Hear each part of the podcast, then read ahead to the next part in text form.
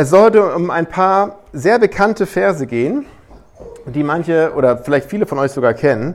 Und, und die Gefahr bei so bekannten Versen ist, dass man die schon mal gehört hat vielleicht sogar auf einer Kasse, äh, Kaffeetasse stehen hat oder auf einem christlichen Kalender stehen hat oder auf, sogar auf einem T-Shirt stehen hat. Und obwohl das tolle Verse sind und da tiefe Aussagen drin sind, kann es schon sein, dass man irgendwie die Bedeutung irgendwie verliert. Und deswegen, was dann hilft, ist, dass man mal einen Schritt zurück macht, aus diesem Vers raus, mal einen Schritt zurück, um den größeren Kontext, den großen Zusammenhang zu sehen.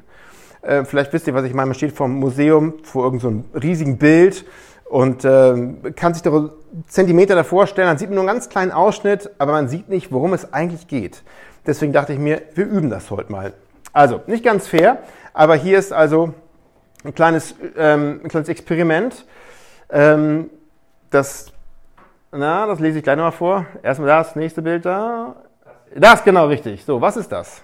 Der Mars. Nein. ist klar, obwohl Marc ist der Einzige, der schon weiß, was es ist. Aber trotzdem nochmal falsch beantwortet, genauso wie das erste Mal. Ihr dürft raten, was ist das? Es ist nicht der Mars. Bitte was? Spiegelei. Spiegelei auch nicht, nein. Was könnte das sein?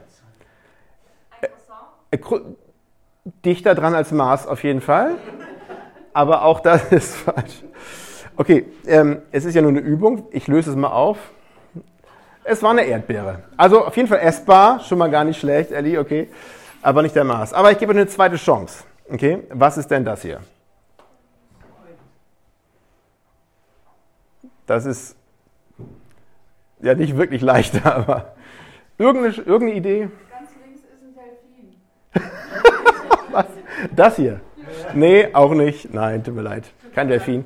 Ich mache es diesmal etwas einfacher, ein Zwischenschritt, ja. Noch nicht ganz das große Bild, aber etwas größerer Ausschnitt. Was ist das?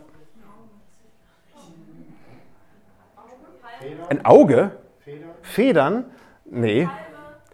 Da sind wir schon dichter dran. Hier ist die Auflösung. Es tut mir leid, ich wollte euch nicht nochmal nerven mit irgendwelchen Südseebildern. Tut mir leid. Ja, nee, obwohl, das war jetzt kein Urlaubsbild tatsächlich. Das habe ich mir irgendwie aus dem Internet geholt.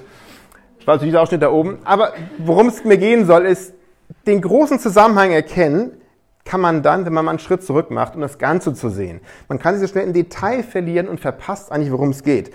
Das soll uns heute nicht passieren.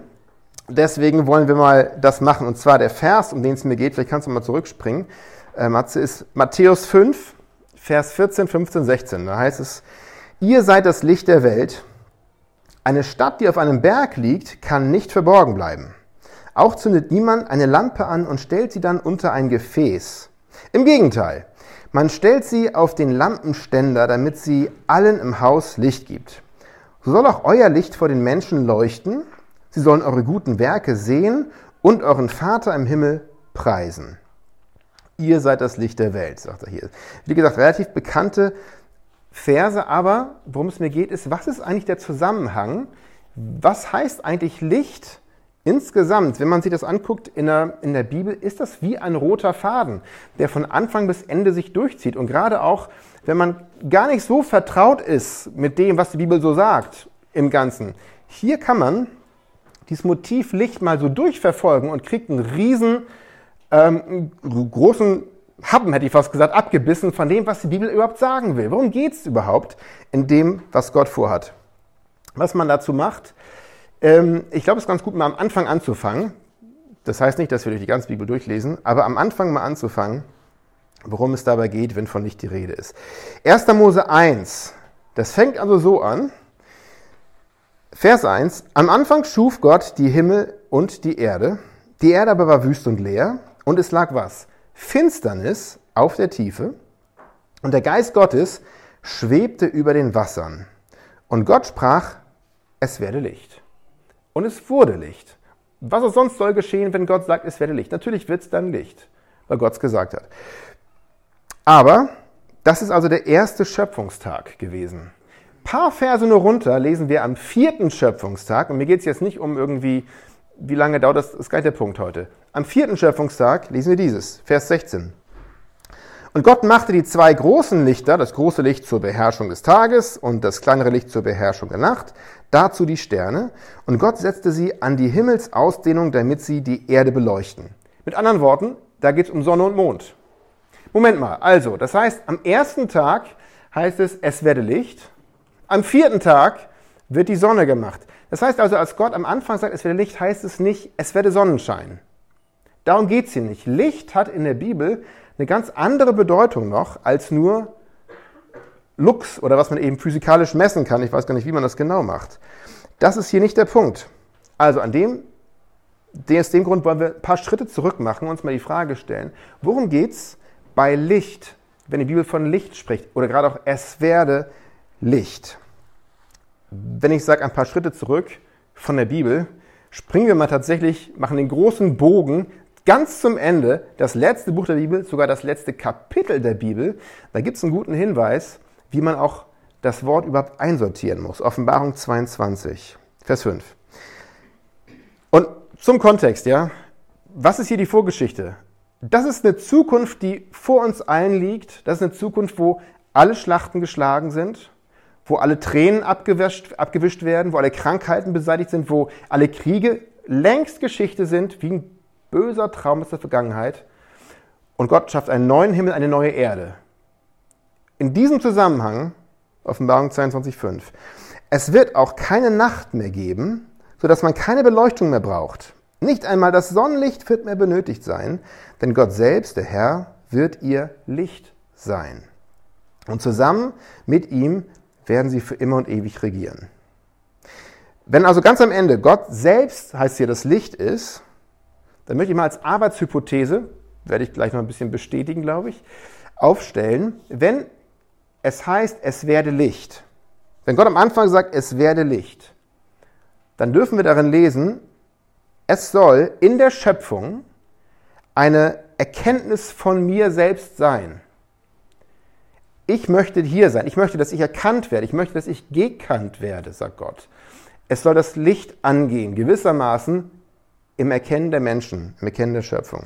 Gott will gekannt werden. Und das ist eine riesige Wahrheit, Leute. Wie oft hört man, ich jedenfalls habe das Gefühl, ich höre es relativ häufig, dass Leute sagen sowas wie, oh, ich interessiere mich für Gott, ich interessiere mich irgendwie auch, vielleicht sogar für Jesus, ähm, aber ich finde, Gott ist so schwer zu finden. Ich finde irgendwie, Gott ist so, so nicht greifbar oder irgendwie sowas.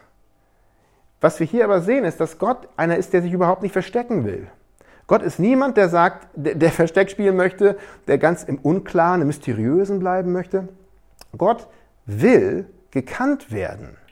Gott möchte Nähe, Gott möchte Vertrautheit, Gott möchte Gemeinschaft und deswegen, weil er Gemeinschaft mit uns möchte, Beziehung möchte, sagt er, Leute, es werde Licht. Lasst dort eine Erkenntnis von mir in der Schöpfung sein. Das möchte er so haben. Klingt wunderbar, gibt aber ein Problem. Kurz nachdem, je nachdem, was ihr für eine Bibel habt und wie sie bedruckt ist, ein oder zwei Seiten nach rechts geblättert, geht das Ganze unter und es hüllt sich tiefe, tiefe Finsternis über um die Welt. Jedenfalls was Erkenntnis von Gott angeht und was Nähe zu Gott angeht. Sünde kommt in die Welt und Sünde ruiniert erstmal alles. Statt Nähe gibt es jetzt eine Mauer zwischen Gott und Mensch. Misstrauen, Rebellion, ähm, vielleicht sogar wie die Aversion, Missverständnis. All das, was eigentlich Gott sagt, ich, ich möchte, das Licht ist hier, dass ich gekannt werde, dass wir Nähe und Gemeinschaft haben, bricht ineinander zusammen.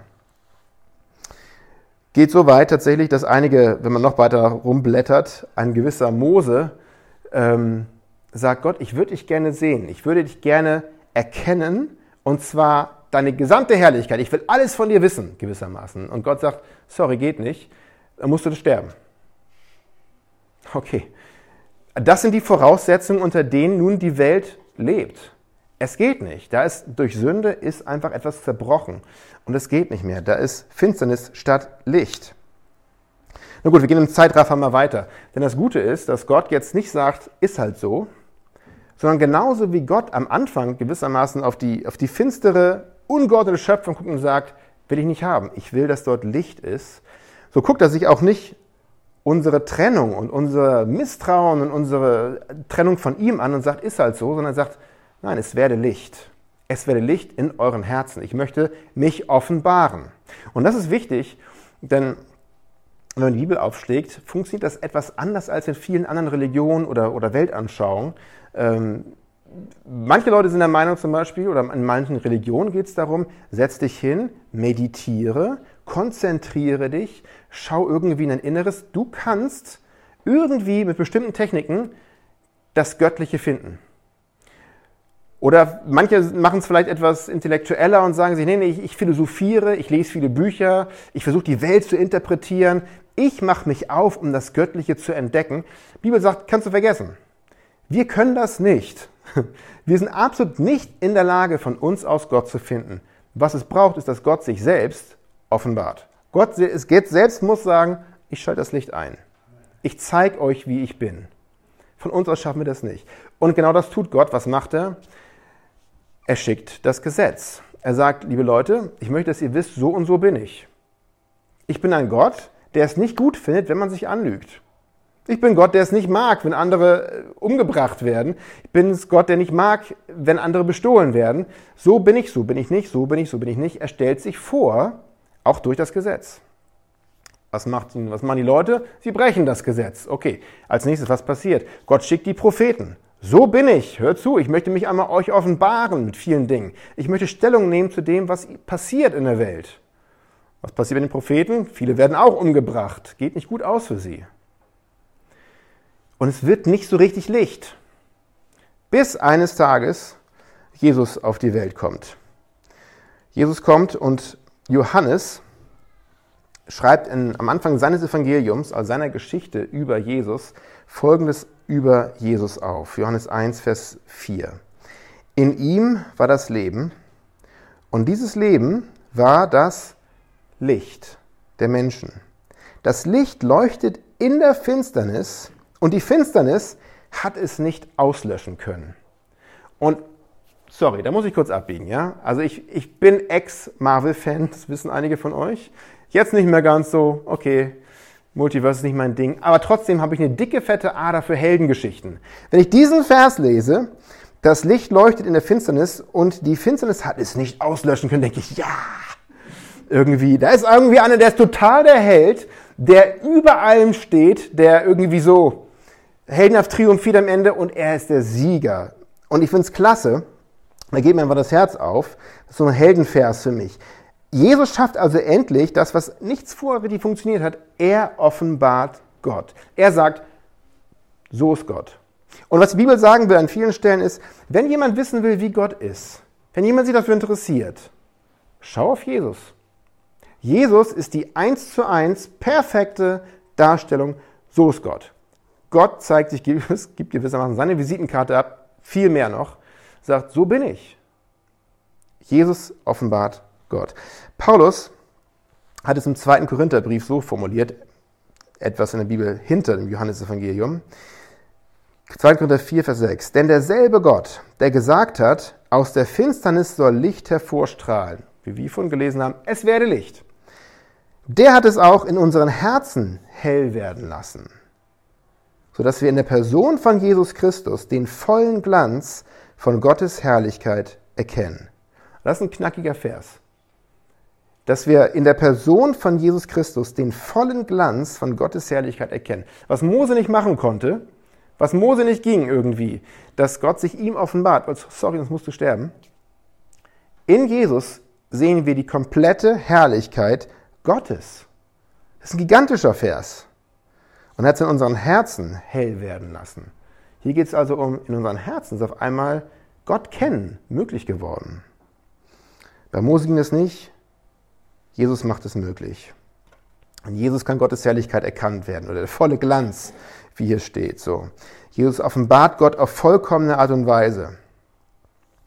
Wenn jemand zu Gott finden will, dann zeigt Jesus nicht nur, und das ist das Großartige, Jesus zeigt nicht nur, pass auf, Gott ist so und so, schau mich an, dann weißt du, wie Gott ist, sondern Jesus ist nicht nur gewissermaßen derjenige, der das Licht anzündet und Erkenntnis gibt, Jesus ist auch der Weg zu Gott.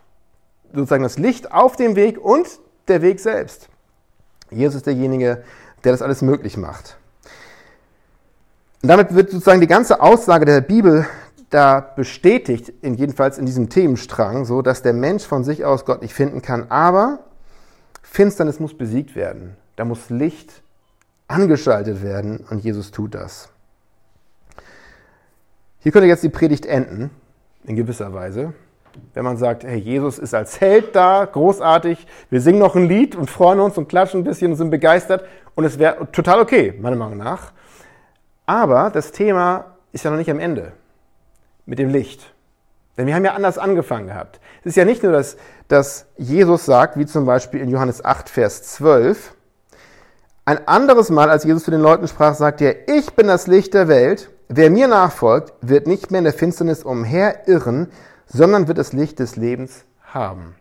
Jesus ist das Licht der Welt. Großartig. Wir schauen auf ihn. Super, alles gut. Aber während er das sagt, denke ich mir so, und seine Jünger vielleicht ihn noch feiern als den großen Helden, der das Licht ist, der Gott offenbart, dreht er sich um zu seinen Jüngern und gewissermaßen zu uns und sagt dann, ihr seid das Licht der Welt. Matthäus 5, 14 nochmal. Ihr seid das Licht der Welt. Eine Stadt, die auf einem Berg liegt, kann nicht verborgen bleiben. Auch zündet niemand eine Lampe an und stellt sie dann unter ein Gefäß. Im Gegenteil, man stellt sie auf einen Lampenständer, damit sie allen im Haus Licht gibt. So soll auch euer Licht vor den Menschen leuchten. Sie sollen eure guten Werke sehen und euren Vater im Himmel preisen. Ach Gott sagt, es werde Licht. Ich möchte, dass Menschen mich kennen. Und ihr seid das Licht der Welt. Gott offenbart sich auf verschiedene Art und Weisen, wie wir gerade gesehen haben. In Jesus auf vollkommene Art. Er offenbart sich durch sein geschriebenes Wort. Absolut. Und in gewisser Weise, sagt sein Wort, offenbart er sich auch durch die, die ihm nachfolgen. Durch die, die Jesus hier anspricht.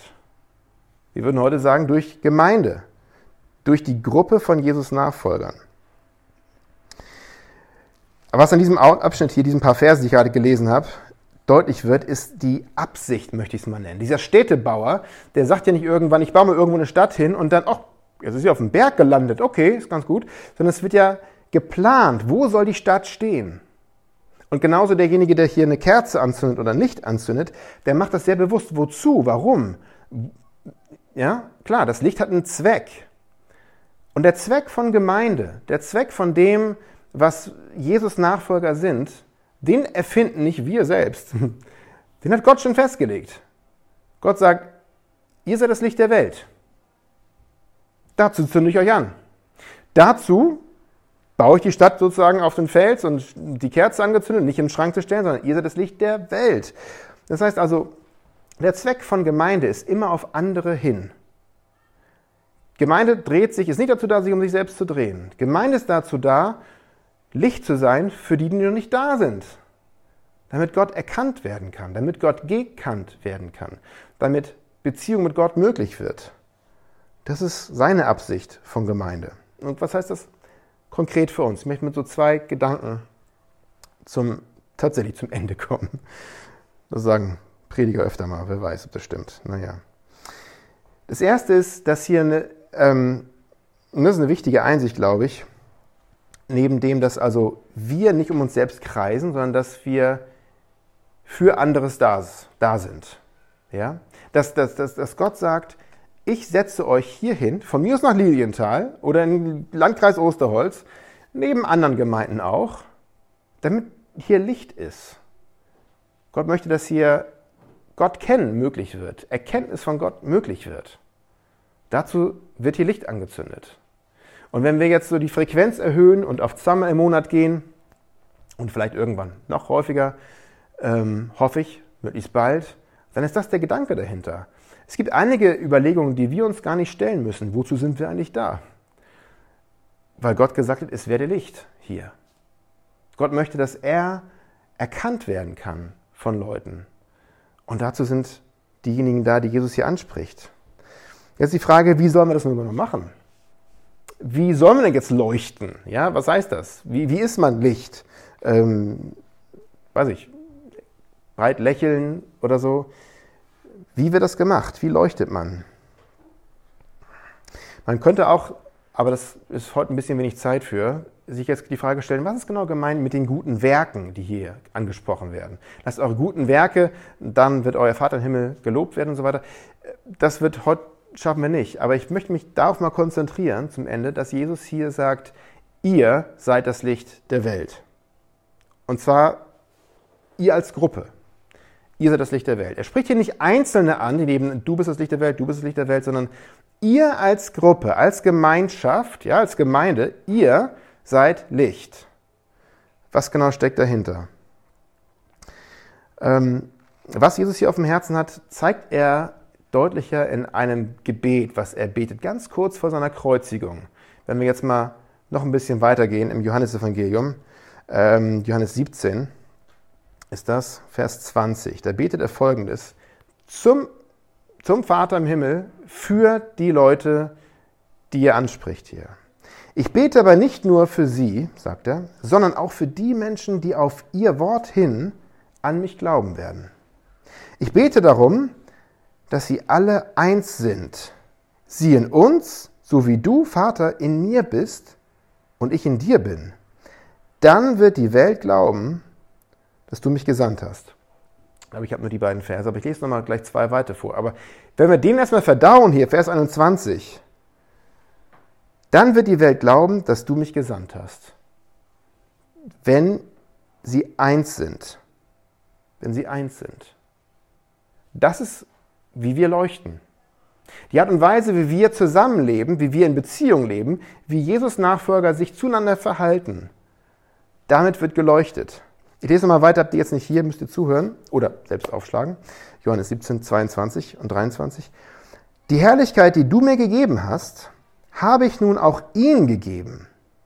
Warum? Damit sie eins sind, so wie wir eins sind. Und das ist schon, das ist eine Menge. Das ist einer von den Versen, die ich nicht vorlesen würde, glaube ich, wenn ich nicht wüsste, Jesus hat es selbst gesagt. Was hat er gesagt?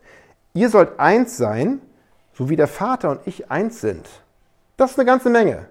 Das ist dreieinigkeitsmäßig eins sein, okay? Das ist schon viel. Das ist der Maßstab für das, wie er sich Gemeinde vorstellt.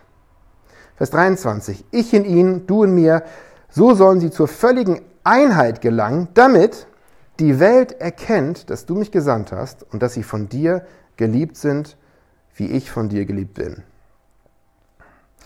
Wenn Gemeinde, glaube ich, im, im besten Sinne einfach nur, in Anführungsstrichen, einfach nur Gemeinde ist, und zwar in dem Sinne, dass Gemeinde sich liebt, eins ist, sich ermutigt, sich vergibt, eins ist, dann ist das eine unheimlich gute und starke Visitenkarte, die wir vor der Welt abgeben für Gott, wie Gott gekannt werden kann. Nach dem, was ich hier lese, ist es viel besser als der beste, tollste Flyer, den wir uns ausdrucken können. Das beste Programm, was wir uns ausdenken können als eine Gemeinde. Die tollsten, weiß ich, Lieder, die wir üben können, sowas. Alles schön und gut, können wir alles machen von mir aus. Aber einander zu lieben, eins zu sein als Gemeinde, das ist das, woran Gott, wozu Gott sagt, Daran wird die Welt erkennen. Daran wird die Welt erkennen, wer hinter euch steht. Daran wird erkennen, dass Jesus Gott gesandt, dass Gott, der Vater, Jesus gesandt hat und dass ihr diejenigen seid, die genauso eins sind, wie wir eins sind. An eurer Einheit, an eurer Liebe zueinander will ich mich offenbaren der Welt. Weil Gemeinde, Gott hat großen Spaß daran, Gemeinde zusammenzubauen aus Leuten, die völlig unterschiedlich sind. Diejenigen, die länger in Gemeinde sich aufhalten, wissen das. Gemeinde bestellt, besteht fast nie, wenn nicht sogar nie, zu Leuten, die exakt gleich sind. Alle sind 49 Jahre alt, alle sind männlich, alle haben exakt die gleiche Anzahl von Kindern, alle sind irgendwie, haben das gleiche Hobby, den gleichen Job und so weiter. Gibt's nicht. Das wäre auch nicht die Lösung für Einheit, sondern die unterschiedlichsten Lebenshintergründe, die unterschiedlichsten, ähm, wie lange kennen wir schon Jesus? Wo kommen wir genau her? Ähm, wo sind wir hergezogen von mir aus? Sprachen, Kultur, alles kommt zusammen. Und Gott sagt, je unterschiedlicher, umso besser, denn ich mache euch eins. Eure Einheit ist keine natürliche Einheit, ist kein Hobby. Ist nicht so wie Werder Bremen irgendwie, wo alle sagen, hier ist unsere, hier ist eine Stelle in unserem Leben, da kommen wir mal zusammen, dann freuen wir uns, sind wir alle eins. Gemeinde ist kein Hobby, sondern wir werden eins gemacht durch Gott. Und dadurch sagt er, darin soll die Welt erkennen, wer dahinter steckt. Darin will ich mich offenbaren, der ganzen Welt. Und die Christen im ersten Jahrhundert, die konnten davon ein Lied singen. Das war für die nicht unbedingt leichter als für uns heute. Ja, ihr kennt, wisst vielleicht, dass unter den zwölf Jüngern von Jesus waren zwei, die hatten eine Menge Grund, sich zu zoffen. Da war zum Beispiel einmal der gute Matthäus, auch genannt Levi, ein Zöllner. Und da war aber auch Simon der Zelot, so wird er genannt. Simon der Zelot war jemand, der gehört, also die Zeloten waren also Leute, die der Meinung waren, wir müssen die Römer bekämpfen, wie Terroristen, mit Gewalt, mit, wenn Blut fließt, ist okay. Hauptsache, wir bekämpfen die Römer. Die Zöllner auf der anderen Seite waren jetzt Leute, die gesagt haben, ah nee, wir profitieren von den Römern, nehmen unsere eigenen Leute aus äh, und äh, kollaborieren mit diesen Besatzern. So, jetzt stell dir mal vor, was war das für ein Hauskreis mit den beiden am Tisch? Die haben sich bestimmt klasse verstanden. Schön, dass du da bist, Matthäus. Schön, dass du da bist, Simon. Super. Ähm, da war Stimmung in der Bude. Und Jesus sagt, so will ich es haben. Ich bringe Leute zusammen, wo alle sagen würden, nie im Leben würden die sich vertragen können. Nie im Leben können die, also eins sein, wollen wir ganz ausblenden. Aber Jesus macht uns eins. Und wir sind längst nicht so weit auseinander wie die beiden, aber Gott möchte uns hier eins machen. Weil Gott möchte, dass hier Licht wird. Was ist Gottes Wille für Lilienthal? Es werde Licht. Er möchte gekannt werden in hier. Was ist Gottes Wille für den ganzen Landkreis Osterholz von mir aus? Es werde Licht. Was ist Gottes Wille für deinen Arbeitsplatz? Es werde Licht. Für deine Nachbarschaft? Es werde Licht. Gott möchte gekannt werden. Und er möchte die Art und Weise, wie wir zusammen sind, als Gemeinde, sehr kleiner Haufen, wunderbar. Dadurch, durch das Miteinander, durch diese Einheit, möchte er sich der Welt offenbaren. Vielleicht hättest du dir was anderes ausgedacht, ja? Ich vielleicht auch. Aber Gott sagt, genau so soll es sein. Und er möchte uns verändern, dass in unseren Herzen nicht wird, dass wir in Erkenntnis wachsen, in Gott kennen, wachsen und dass durch die Art und Weise, wie wir zusammen sind, Menschen eine Idee davon bekommen, wie Gott eigentlich ist, was der eigentlich kann, wie gut er ist. Es soll Licht werden. Lass uns mal mit diesen Gedanken vielleicht ins Gebet gehen und uns mal die Frage stellen, wo ist um uns herum Finsternis, wo wir sagen würden, auf Gottes Herzen liegt, es werde Licht. Es soll hier Licht werden. Wie kann er mich gebrauchen dafür, um Licht zu sein? Wie kann er mich gebrauchen? Wie kann er uns gebrauchen, um Licht anzuzünden, um Licht zu sein?